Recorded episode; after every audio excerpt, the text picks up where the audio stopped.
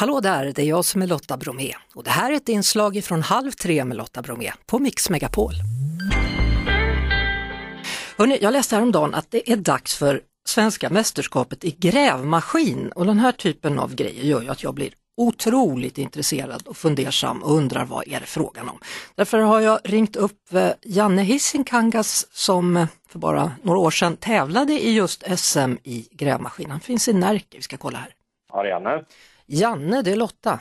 Hej. Hej. Vet du vad? Nej, vad är det nu? Jag ska in till tandläkaren nu kvart över. Nej men gud, då får vi prata fort då. Ja, och rotfylla en tand. Stackare, då får vi prata väldigt fort. Janne, berätta för mig tjusningen med att sitta i en grävmaskin. Ja. Jo, men det är det här skapandet, att man skapar något. Det blir som en förlängd arm. Sen kan jag tycka att det inte är lika roligt att sitta i en gatukorsning som att sitta ute i skogen eller i, ute på landsbygden någonstans och gräva. Hur var det när du var liten? Satt du i sandlådan och grävde då eller? Ja, det var en pojkdröm. Jag har kört grävmaskiner i 20 år.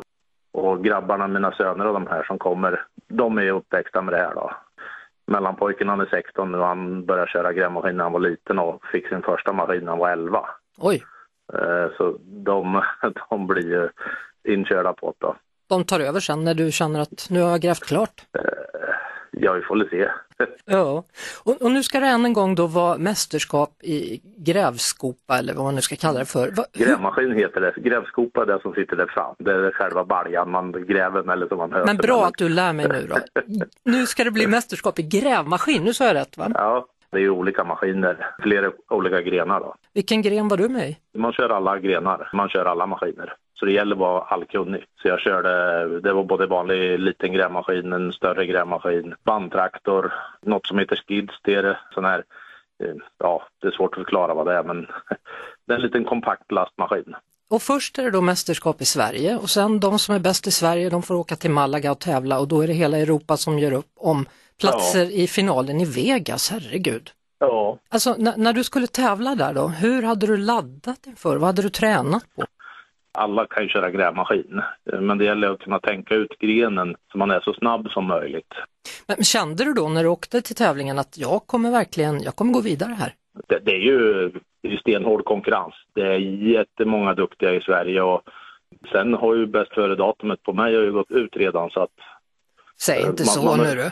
Ja, men lite så är upp till 40, sen börjar man tappa syn och det blir lite allt, så det går mer på känn då. Sen tog du dig då från Sverige till Malaga och vad var Mm. det som gick fel? Varför kom du inte hela vägen till Vegas? Jag skulle åka runt sista veckan och träna lite i Sverige hade jag tänkt och prova lite olika maskiner. Men det- fanns inte tid till det, så jag hann ju bara, ja, jag hann i stort sett inte träna någonting. Nej. Utan man kommer ner och känner, det är helt nytt allting. Vi skulle liksom köra en stor hjullastare, lasta på ett gruslass på tid. Det var första grenen. Det skulle vi lägga på 30 ton och köra så fort som möjligt, ändå säkert.